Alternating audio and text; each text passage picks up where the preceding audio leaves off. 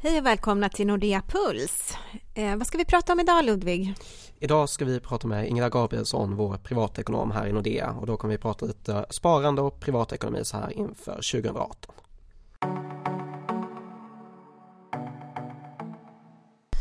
Ja, idag har vi alltså med oss Ingela Gabrielsson igen. Du har varit med här tidigare, så välkommen tillbaka. Tack så mycket. Nordea har gjort en undersökning precis om de vanligaste nyårslöftena. Mm. Kan du berätta lite mer om den? Ja, det är ju högtidligt där vid tolvslaget, och då vill vi lova vi saker och vi lägger ribban ganska högt. Och man känner att det är lite extra man vill satsa och lovar. Och då tyckte vi var jätteintressant att se vad är det egentligen vi tänker på då? Vad har vi liksom top of mind där vid tolvslaget? Och då kan man se, man kan göra en topplista då på de vanligaste löftena, och på första plats kommer att vi ska träna mer. På andra plats kommer att vi ska äta nyttigare, och på tredje plats kommer att vi vill spara mer. Det var spännande tycker jag. Var det då något särskilt som du tyckte var lite extra intressant där i undersökningen? Ja, jag tycker att det här med att vi vill spara mer, att det ligger så högt upp, att vi har det så liksom aktuellt även då på nyårsafton. Det säger en del om att vi har höga ambitioner och vi har kanske många drömmar och planer. Men du Ingela, hur ska man då göra för att lyckas hålla sitt nyårslöfte om ökat sparande? Mm. Det gäller att sätta igång på en gång och inte vänta, för att det är en sak att lova och det svåra är ju att genomföra det. Och då är det ju det automatiska månadssparandet som gör att man kan lyckas, för då sköts det helt automatiskt. Man behöver inte alls känna någon press själv så att säga på att man ska sätta av någonting aktivt, utan det sköter sig själv, det är det viktiga.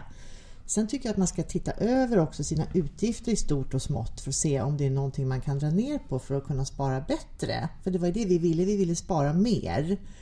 Och ett sätt är ju faktiskt att kolla över till exempel småutgifter, så att om man tittar lite på vad fika på stan, vatten på flaska och sånt kostar, så blir det ju ett par hundralappar varje månad om man ändrar sina vanor lite grann. Och redan där då har vi ju ett bättre sparbelopp att sätta av. Men hur kan man tänka kring sparmål? Kan det vara enklare om man sätter upp något konkret mål?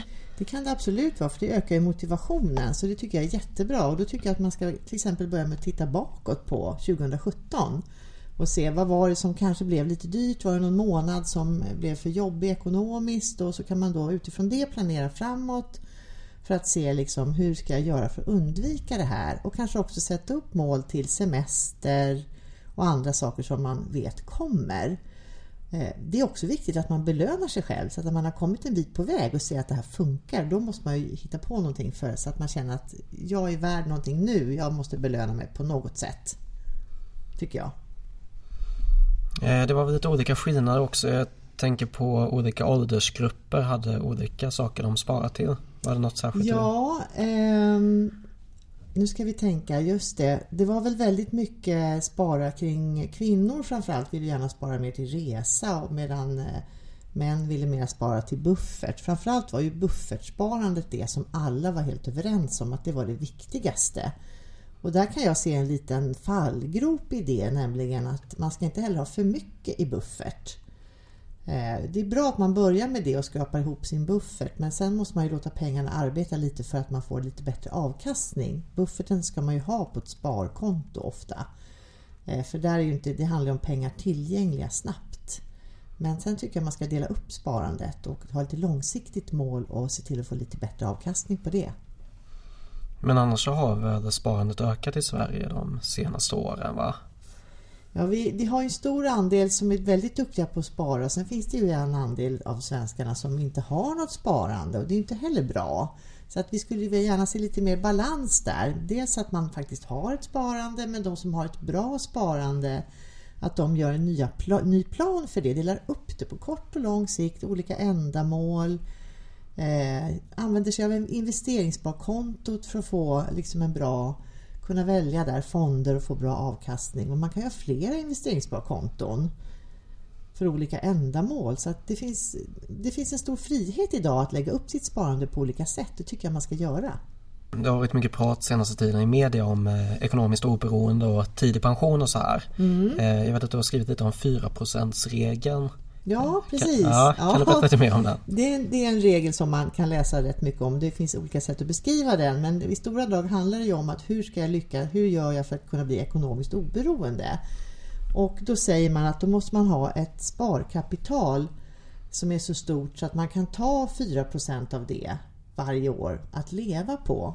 Och samtidigt ska det sparkapitalet naturligtvis ge helst då en avkastning på 4% varje år, så att det är den man liksom lever på.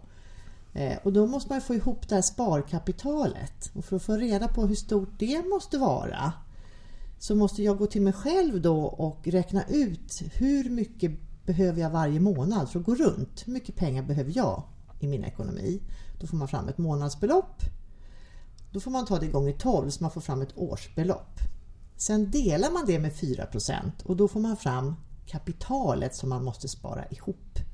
Och det handlar ju om många miljoner som man måste spara ihop. Så att det är ju liksom inte något man gör på en vecka kanske. Men det finns de som har lyckats och man kan googla och man kan hitta bloggar där de berättar hur de har gjort och så. Men det viktiga är väl också att man tittar ändå på sig själv och möjligheten att göra det här och varför man vill göra det här. Det kanske finns andra sätt att hitta ett liv som man trivs med. För jag tänker också att det kräver stora uppoffringar för att spara ihop det här kapitalet. Så det måste man göra nu i nutid liksom. Men man måste också leva nu. Så att det där är ju en avvägning. Men det är en spännande tanke. Och det kan ju ändå vara bra som någon typ av målsättning då, bara för att komma igång också kanske. Ja, jag menar det. Och kommer man en bit på väg, det är fantastiskt. Absolut. Men har du sett någon skillnad? Du har ju ändå varit privatekonom i ganska många år. Har du sett någon skillnad på det här att det finns fler som eftersträvar den här friheten och så? Ja, framförallt ser jag ju att det är en ökad diskussion där ute liksom. Det beror ju på sociala medier, att vi kan dela med oss och berätta för varandra vad vi gör och dela tips och berätta bra och dåliga saker. Och, så att därför så finns det ju mycket mera källor att hämta kunskap ifrån idag och inspireras av. Och det tror jag spelar stor roll för att fler liksom får upp ögonen för det här. Samtidigt som jag sa att men man måste gå tillbaka till sig själv och vara realistisk också. Så är det här, och vad gör jag sen? För att jag har också läst om en del som har lyckats med det här. Och det handlar inte om att sitta och rulla tummarna, utan då handlar det om att man vill göra någonting annat. Och det kanske också ger inkomster till slut då. Så att, ja, det finns många bitar av det här. Vi har ju fått lite privatekonomiska förändringar den senaste tiden. Mm. Bland annat så höjdes ju pensionsåldern. Kan du berätta lite mer om det? Ja, det där har varit diskussioner, tror jag ingen har missat, det här med att vi måste jobba längre och hur mycket längre måste vi jobba. Och då finns det ju då en blocköverskridande i politiken då, över en grupp som har arbetat fram det här förslaget där man är överens om de här förändringarna. Och de har inte börjat gälla ännu. Utan det här kommer man att göra i flera steg. Men det handlar ju om att man ska höja pensionsåldrarna så att man höjer. Nu kan man ta ut allmän pension från 61 år. Då ska man höja den till 62 år. Och sen höjer man den till 63 och sen till 64. Men det här sker i flera steg. Och den första höjningen sker om 2 år, år 2020. Och den sista sker år 2026. Så att vi ska ju hinna anpassa oss och planera våra liv efter de här förändringarna. Samtidigt så höjer man ju åldern också då för hur länge man har rätt att jobba kvar. På samma sätt då, så att det höjs från 67 till 68 och så vidare. Så det är intressant att se hur vi ska förhålla oss till det här. Men som sagt, vi har god tid på oss tycker jag att vänja oss till de här nya åldrarna ändå. Men de kommer, det vet vi. Men vad tycker du man ska tänka på när det kommer till pension?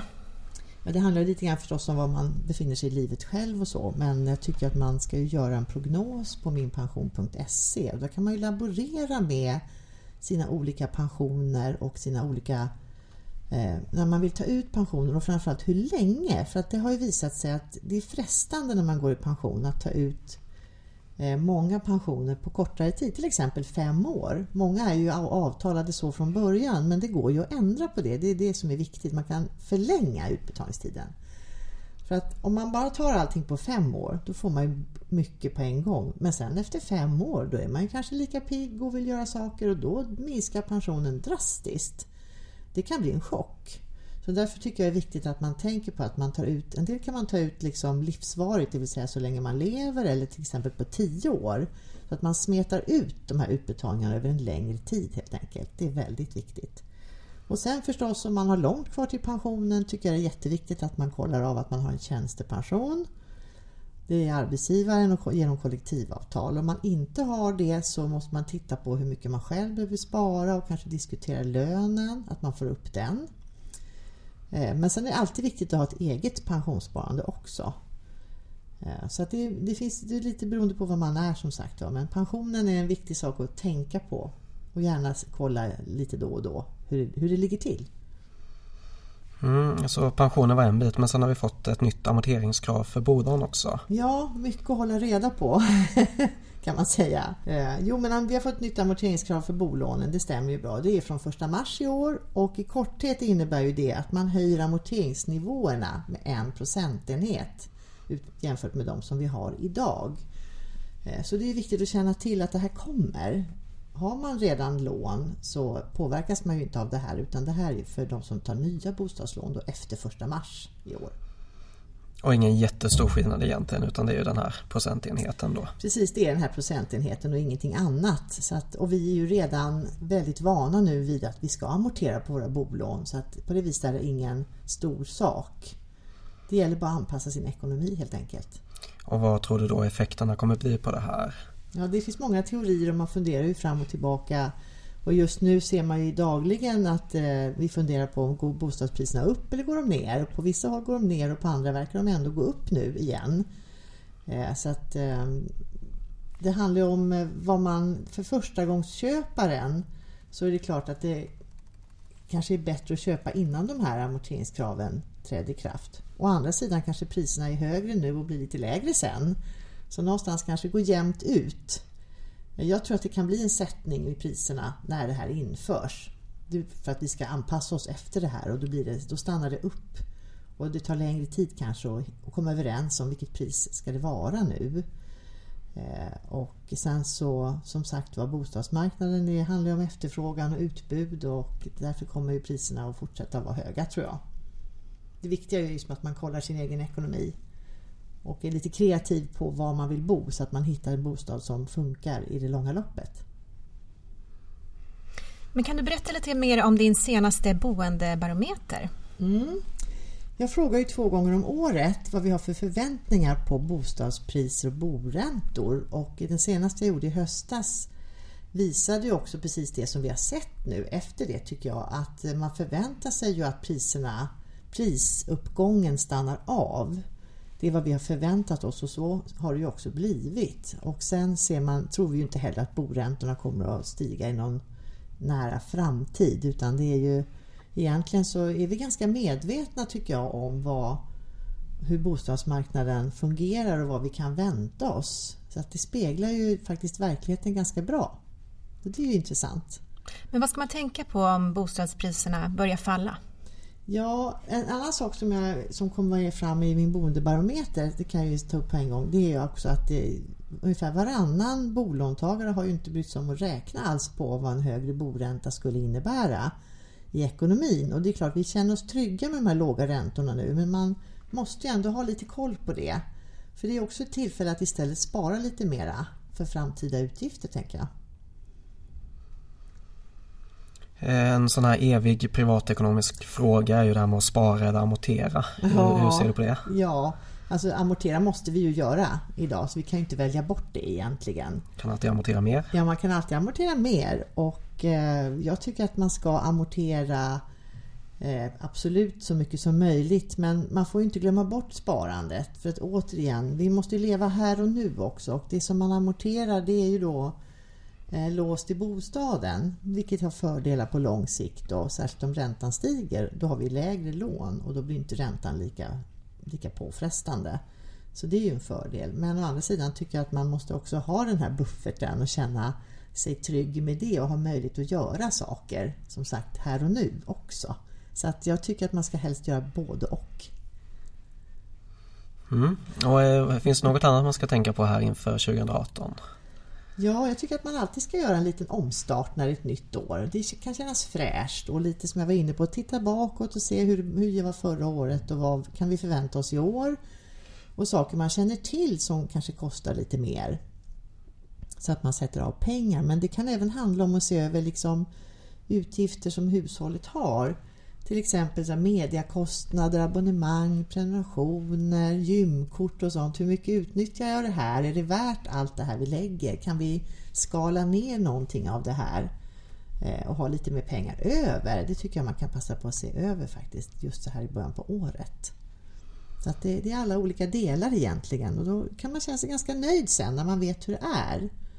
Sen tycker jag förstås att man, om man inte har riktigt hoppat på det här digitala tåget ännu, så tycker jag att man ska försöka göra det och skaffa sig de här bra banktjänsterna som finns nu. Som appar och mobilt bank-ID och liknande, för det blir så mycket enklare att ha koll på ekonomin. Kan du ge något exempel på hur det kan underlätta? Jag tycker att man lätt kan kolla upp liksom var man än är, så kan man se ja, men hur är det nu, hur ser lönen ut, hur mycket har jag kvar av min lön, hur går mitt sparande, och till exempel Swish är ju en jättebra verktyg också. Jag har ju det själv och jag märker att det går ju mest till mina barn hela tiden. Så det är kul för dem. Men det är ändå väldigt praktiskt och det känns mycket lättare och kanske också roligare blir det ju när man kan se att man kan göra väldigt mycket på egen hand tycker jag. Mm. Återigen till det här, om man sätter upp ett konkret sparmål så kan man ju ta hjälp av de här digitala apparna och så se hur det liksom förhoppningsvis då bara bli lite roligare, fylls på och tickar på lite. Just det. Och så enklare kanske följa upp också. Jag menar det är det absolut. Mm. Mm. Jag tänkte, vi har ju inte pratat om det tidigare, men skulle du kunna beskriva en vanlig vecka för dig som privatekonom här i Nordea? Ja, okej. Ja, det finns nästan inte en vanlig vecka då, utan de kan ju variera väldigt beroende på dels vad jag själv har för aktiviteter och vad jag själv ska skriva om och få ut för budskap. Sen handlar det ju också om vad händer utanför banken. Det är ju handlar ju mycket om det ekonomiska året. Man kan titta på det som en kalender. Det kan vara, nu är det nytt år och då ska det vara lite tips för det. Sen kommer kanske deklarationstider och sen kan det hända någonting. Det kommer något ekonomiskt förslag från politiskt håll som man behöver fundera över och kanske kunna kommentera.